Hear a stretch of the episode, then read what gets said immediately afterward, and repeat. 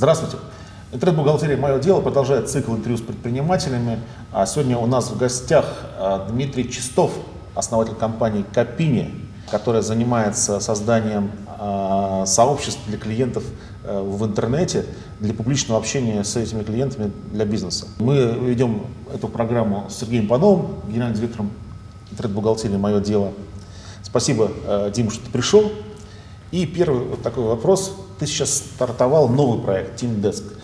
А, как так? Почему ты это сделал? Почему тебя не устраивает старый бизнес Копини? Ну, а, приветствую, спасибо большое за приглашение. А, формулировка вопроса такая каверзная. Да? Если новый бизнес, значит старый не устраивает. На самом деле все далеко не так. На Копине у нас большие планы, перспективы и возможности. Просто в конце прошлого года таким образом сложились обстоятельства, что грех было, скажем так, не попробовать. Вообще тему хелпдесков, да, она близка текущему бизнесу Копини. Это вот все онлайн-обслуживание, коммуникация с клиентами онлайн. Э, соответственно, мы достаточно плотно соприкасаемся с helpdesk software, э, и я четко понимал эту нишу. Последние как бы, два года мы видим бурное развитие онлайн-хелпдесков и рост спроса со стороны наших клиентов в том числе в этом ПО. Каких-то желаний и движений, скажем так, в этом направлении до последнего времени не было, да, пока э, там, доллар, доллар не стал стоить там, больше 60 рублей. Стало mm-hmm. понятно, что клиенты, которые поголовно пользовались э, западными решениями, на ровном месте начали платить в два раза больше, и это еще не предел. Э, плюс к этому моменту э, так совпалось, что нашел подходящих, скажем так, э, людей, команду, которая теоретически могла бы там, воплотить и взяться за эту идею. Э, ребята проявили интерес, э, и в данном проекте я выступил только лишь в роли инвестора и так, так называемой говорящей головы. То есть я веду блог компании, где я рассказываю о том, что происходит, как мы это делаем, но при этом никакого операционного участия я не принимаю. То есть с меня только деньги, а с меня один пост а, каждый четверг в блог. Э, на этом мое участие заканчивается в проекте. Угу. А, скажи, пожалуйста, э, вот э, Team Desk, твой проект, это классический Help Desk. Объясни мне, пожалуйста, а почему это нельзя вот совместить с CRM-системой? Почему это есть CRM-система и есть Help Desk? Хотя, на мой взгляд, это логично, чтобы это была одна история. Ну, в больших э, enterprise решениях э, там в рамках CRM-системы, да, Customer Relationship Management, а, есть блоки helpdesk, которые в том числе отвечают за поддержку, в то время как вот CRM, операционная CRM, как мы привыкли знать, это именно инструмент для автоматизации, там, улучшения анализа продаж. Соответственно, в решениях э, для попроще, для среднего малого бизнеса это все стоит чуть отдельно, и, скажем, отдел технической поддержки использует helpdesk, отдел продаж использует э, CRM операционную. Ну, так традиционно складывается. И это на самом деле удобнее для там, малого бизнеса. И угу. дешевле существенно. И дешевле, конечно. Ну тут основное, конечно, это подорожание, подорожание валютных сервисов. За Zendesk сейчас накладно платить многим. Вот конкретный... Э, У вас цены рублевые будут? Естественно. То есть э, конкретный кейс – это когда компания, наши коллеги, которых мы все знаем, служба поддержки 6 человек, э, работают на Zendesk 350-60 долларов в месяц. На ровном месте они начали платить там, порядка тысячи, 120 тысяч или 140 тысяч рублей в год больше. То есть не, совершенно ни за что. Да? И это по моим личным таким впечатлениям далеко не предел, и там на, если там цены на нефть не восстановятся, то там рубль э, продолжит пике. Угу. Дим, скажи, пожалуйста, вот я прочитал твой отзыв по поводу того, что по поводу своего сервиса Копини, ты сказал, что рынка нету угу. для таких сервисов.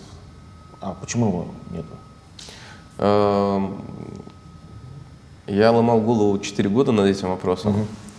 И вот как раз в конце прошлого года там, сошло, снизошло озарение, и проанализировав, скажем так, то, что происходит на Западе, где есть порядка, наверное, 20-30 вендоров, э, которые делают комьюнити платформ software. Это прям класс ПО, который там сформирован, по которому Гартнер делает отчеты. Вот, собственно, эти 20 компаний э, с оборотами сотни миллионов долларов в год э, делают э, так называемый inbound маркетинг, который обучает рынок, рассказывает, что вот есть сообщество клиентов, да, чем оно для конкретного бизнеса может быть полезно, как эту полезность считать, как это сообщество правильно организовать, какой софт нужен, как это все должно работать, да, то у нас в России понимания такого далеко нету. Небольшой компании Копини э, для всего там российского рынка делать это очень сложно, дорого и не очень эффективно. Э, соответственно, рынка нету, да, но это не значит, что теперь э, все надо бросать и там на что-то переключаться мы зарабатываем, а если не инвестируем, мы операционно прибыльны, то есть это хороший бизнес с потенциалом роста и развития дальнейшего. А, просто э, все происходит несколько сложнее, чем, ну, скажем так, в смежных каких-то похожих областях.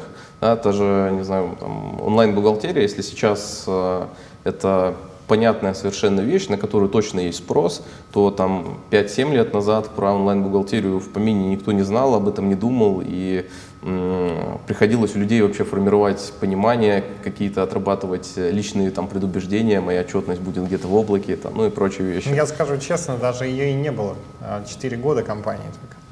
Вот, небольшим. совершенно верно, да. Перед нами стоит та же задача, которая там совсем непростая, э, ну, мы в этом направлении работаем. Поэтому рынка нет. Э, то, что можем в этом направлении, мы делаем. Вот, и это, безусловно, дает свои результаты. А, то есть сейчас ты планируешь заняться импортозамещением, по сути? По сути, да. В рамках Копини мы этим давно занимаемся, потому что зарубежные вендоры, да, есть, но сейчас это просто какие-то колоссальные деньги, они и так стоили там, сотни тысяч долларов в год, скажем так, да. Сейчас эта сумма в рублях там выросла в два раза. Поэтому вопрос от нашего зрителя Антона Герасимова. Чем угу. Team Desk будет лучше множества вариантов сервис-десков, которые существуют?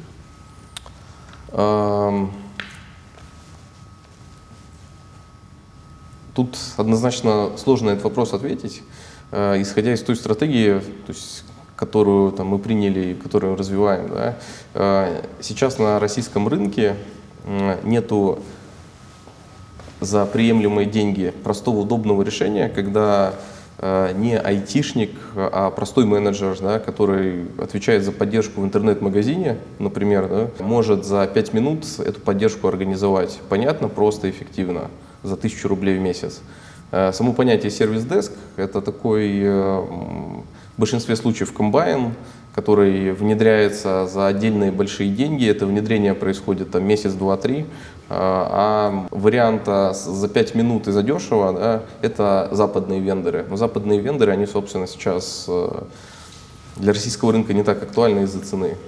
Поэтому идея в том, чтобы взять э, э, за аналог хорошее, зарекомендовавшее себя зарубежное решение, сделать там, 20% функционала, который дает 80% результата, и пользу для клиента, и за э, рубли, за понятную цену это решение предложить клиентам. Главное, дешевле будет. Проще, удобнее, дешевле, быстрее. А еще и проще. Потому что э, сервисы, которые уже давно существуют, они так или иначе усложняются. Вот э, сколько должна быть компания размером от оборот или количества сотрудников, чтобы он вообще имел смысл какой-либо э, пользоваться системой? Угу. Э, сейчас это только там, какие-то личные предположения, гипотезы, угу. потому что продукта нету, клиентов нету, пользователей нет пока.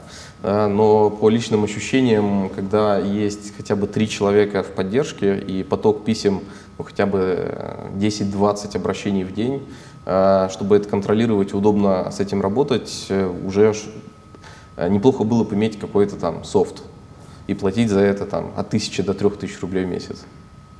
Какой средний чек вообще рассчитываете? Я думаю, порядка полутора тысяч рублей э, в первые полгода и дальнейший рост этого чека дальше до трех, возможно, пяти тысяч рублей. В месяц? В месяц. Прилично. Подразумевается, что ну, в Копине как было, да, история такая, что мы начинали с тарифа за там, то ли 500, то ли 1000 рублей в месяц, да, пришли к корпоративным тарифам от 150 тысяч до миллиона рублей в год. Э, соответственно, с выходом на более крупных корпоративных клиентов, с доработкой функционала, средний чек, ну, соответственно, рос. Здесь идея такая же, мы не э, претендуем в тимдеске на роль э, универсального комбайна или какого-то сложного решения. Да. Это софт для небольших э, отделов поддержки там, до 10-15 человек, которые закрывают там, основные ключевые вопросы. А с точки зрения отраслей, для кого прежде всего Teamdesk будет? Э, здесь все просто. Смотрим, кто пользуется хелпдесками там. И это получается e-commerce, онлайн-сервисы, вендоры по разнообразные и там плюс-минус услуги массовые, которые там, получают много обращений от, от своих клиентов онлайн. А вот э, в связи с законом о персональных данных, все теперь хранить только в России можно, да. э, увеличился потенциальный спрос к вашему сервису. И западные сервисы там э, так или иначе забирают данные, и там хранятся. А в техподдержке ну, сложно не хранить данные клиентов. Угу. Можно, конечно, но это надо много ухищрений сделать. Ну, все верно. Как раз э, рост курса доллара, вот эти два ФЗ, которые о перс данных и о э, переносе, ну, хранении данных россиян внутри страны, это все играют проекту на руку. Соответственно, я как, э, скажем так, предприниматель просто увидел эту возможность и решил э, там, попробовать малой кровью этой возможностью воспользоваться. Сколько клиентов сейчас у Копини?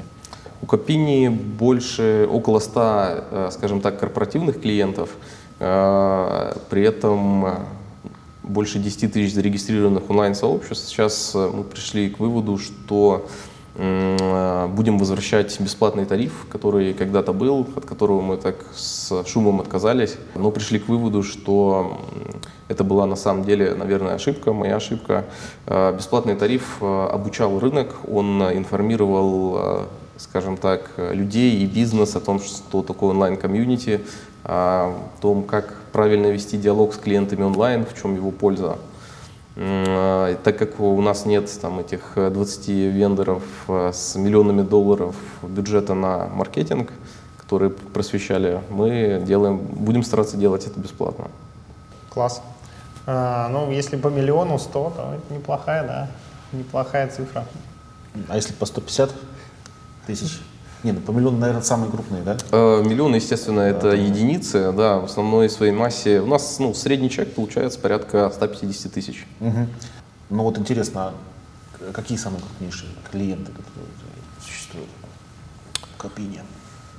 Из таких громких брендов, э, там, HitHunter, например, э, Danone, мы очень любили Банк24, который, к сожалению, лишился лицензии там, Уральский банк реконструкции и развития.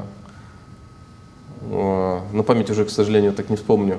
Сейчас э, не так много внимания, скажем так, уделяю э, взаимодействию с клиентами, ну, конкретно общению. Это то, что приходит в голову. Дмитрий, а вы сейчас какую роль в Копине выполняете? Генеральный директор? Я сейчас э, генеральный директор, занимаюсь, собственно, всем операционным управлением. Все, что делает директор, все это я делаю. Понятно. То есть а, ну, слухи ходят, что вы другие рынки собираетесь осваивать с Копини? А, не слухи. Проверенная информация, совершенно верно. А, в этом году планируем а, закончить локализацию платформы и э, побороть, побороться, попробовать свои силы на а, североамериканском рынке. Дело в том, что, опять же, э, взгляд отсюда, но показалось, э, есть возможность э, там занять нишу микро и малый бизнес на рынке Северной Америки, потому что основные конкуренты, которые там были, э, они либо сменили фокус на корпоративных клиентов, и там минимальный тариф 1000 долларов в месяц, ну, либо изначально там были, это, например, Lithium Drive, там ценник сотни тысяч долларов в год. Ого. То есть ниша, получается, недорогого решения свободы? А, возможно, да. На мой взгляд, э, и там После анализа рынка и общения с местными, скажем так, предпринимателями, которые так или иначе там, использовали какие-то эти решения, эм, сейчас э, Альтернативы есть, но их не так много, и нету какого-то явного лидера или группы лидеров, за которыми сложно ну, угнаться. Ну, по-моему, Get Satisfaction, он, по-моему, недорогой. Э, ну вот он, собственно, теперь стоит э, порядка тысячи, от 1200 долларов в месяц. То есть существенно дороже, чем... Как продавать, думаете, в Америке? Интересный вопрос. Э, для себя наметил следующий план. То есть мы попробуем выходить, безусловно, это будет фримиум модель вначале, э, плюс э, Первые шаги будем делать отсюда, то есть это локализация продукта, бесплатная какая-то версия. Эм, у нас есть международные клиенты, которые используют Копини в России, через которых мы потенциально можем сделать первые шаги на том рынке. Да, это, например, Evernote. Эм, Еще есть ряд компаний, которые эм, сами хотят англоязычную версию Копини. Вот, у них просто ряд проектов. Э, плюс, когда сделаем эти шаги, я думаю, станет понятно, кто нужен для продаж, э, есть ли там спрос, насколько он большой ну, и так далее. То есть такую разведку боем хотите провести? Совершенно верно. Угу. Евгений Шилов спрашивает, Копини, каков стартовый капитал, каков сейчас штат и в какую сумму сейчас оценивается компания? Угу. Ну, стартовый капитал – это изначально те 600 тысяч рублей в 2010 году, которые мы вложили с нашим основателем. А сейчас у нас э, порядка 12 человек, просто сейчас активно нанимаем людей, ну, 12 в штате, скажем так. А, во сколько оценивается компания, а, ну, эту, эту информацию не раскрою. Тут оценки у всех разные, кто как считает. У инвесторов последнего раунда своя оценка, у кого-то может быть своя. А несколько раундов было? А, да, всего было, можно сказать, три раунда. Первый раунд это 600 тысяч, которые... Нет, Э, первый раунд это бизнес-ангел на тот момент Павел Черкашин. Uh-huh. Второй раунд э, это софтлайн. Вот, и третий раунд в, в прошлом году. Мы его там широко не анонсировали. Собственно, вот. Uh-huh. Александр Шибанов спрашивает. Спросите, пожалуйста, у Дмитрия Чистова, какая отдача от White Papers uh-huh. на сайте? White papers — это разнообразные как раз документы о пользе клиентских сообществ в нашем случае и какие-то другие советы. Э, мы их делаем в рамках э, inbound маркетинга. Э, соответственно, конкретную отдачу там в цифрах сказать сложно, но для нас сейчас inbound маркетинг — это основной поставщик клиентов, лидов в компанию. Соответственно, это все работает. Какая у вас э, воронка, как выглядит? Какая конверсия? Вы uh-huh. в основном же лиды из интернета привлекаете, обрабатываете, да? Uh, Если у нас, inbound у вас построен. У нас uh, два основных канала. Uh-huh. Это uh, inbound маркетинг, да, который генерирует входящие лиды, и сейчас это uh, основной поставщик, скажем так, продаж, да, и второе это отдел активных продаж, который мы как раз сейчас uh, с конца прошлого года развиваем и формируем. Uh, это это ребята, которые не ждут... Э, такой настоящий холд-коллинг.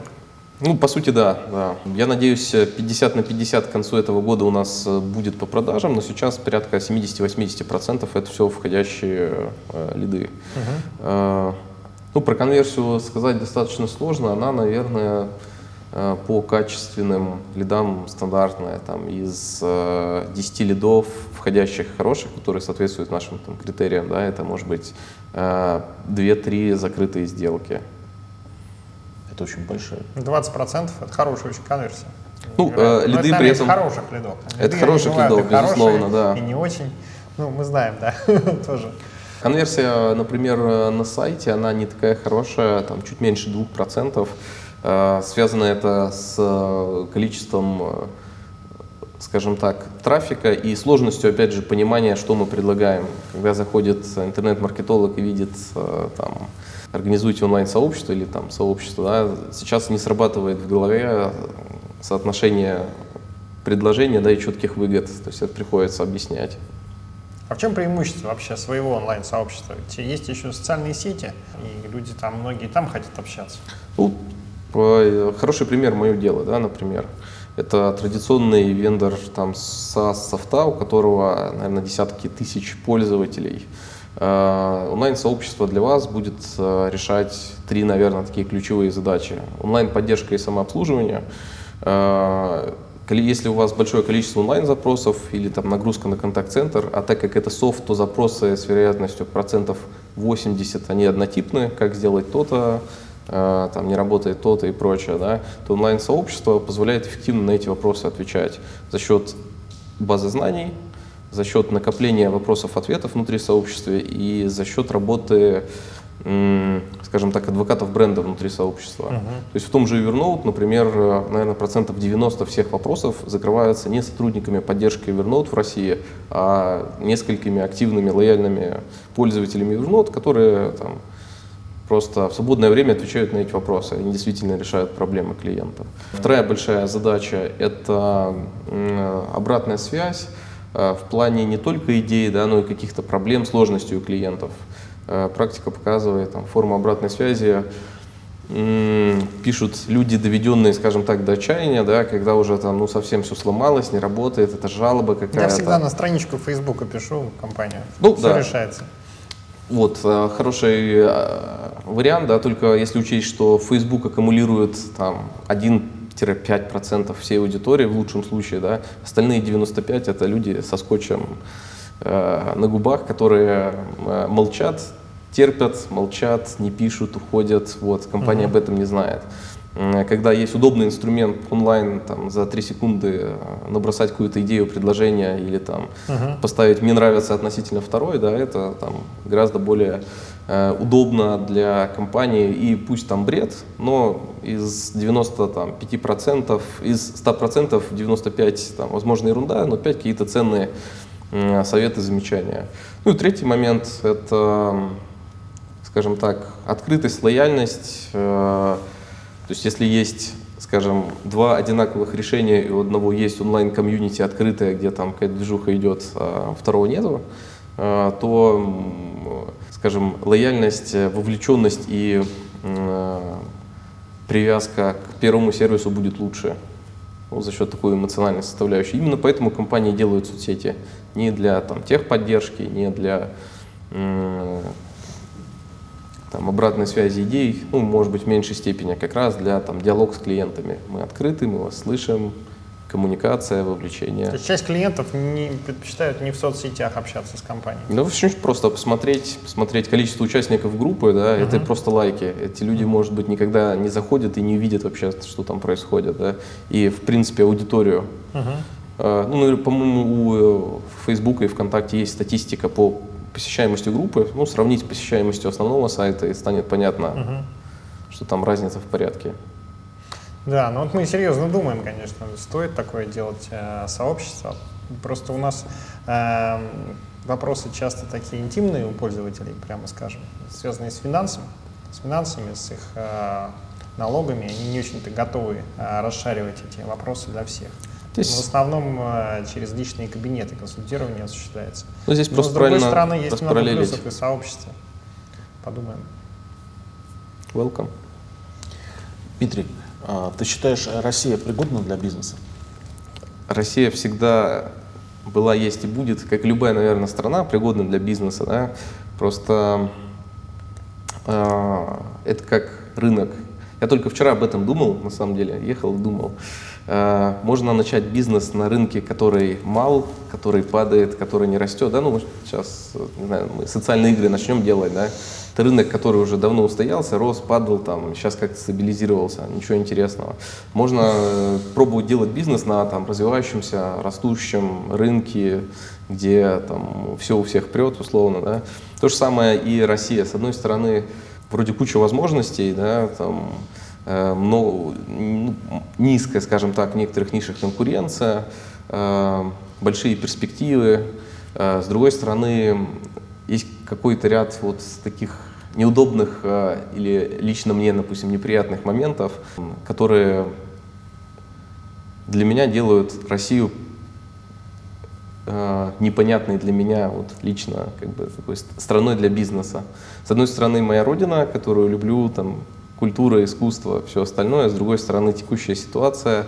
Э, и что самое главное, да, непонимание, что будет, или скорее понимание того, что будет через 5, через 10, через 15 лет, да, э, что ну, вряд ли что-то изменится. Это делает для, лично для меня Россию такой сложной, скажем так, страной. Но тем не менее, ты, получается, даже инвестируешь а, в Team Desk. Да. А, то есть в российский бизнес. Если бы все, кто считали Россию сложной страной, инвестировали бы сюда, наверное, было бы очень Она, хорошо. Скажем так, э, сложная не с точки зрения ведения бизнеса, сложная для меня с точки зрения как бы работы здесь, да. То есть, э, если получится построить там супер успешный международный проект, и я не буду привязан к месту, где я живу, то я 10 раз подумаю оставаться здесь и там э, растить детей здесь. Угу. Или ну, куда-то попробовать там переехать, переселить э, семью, перевести семью, попробовать обосноваться в другом месте. Здесь есть такие мысли, рассматриваешь как интернациональный бизнес, международный твой. Да, вот э, у меня такой вопрос без точки угу. в конце, да, который, на который у меня пока нет ответа, что будет. Понятно. Спасибо. Вам тоже. Спасибо.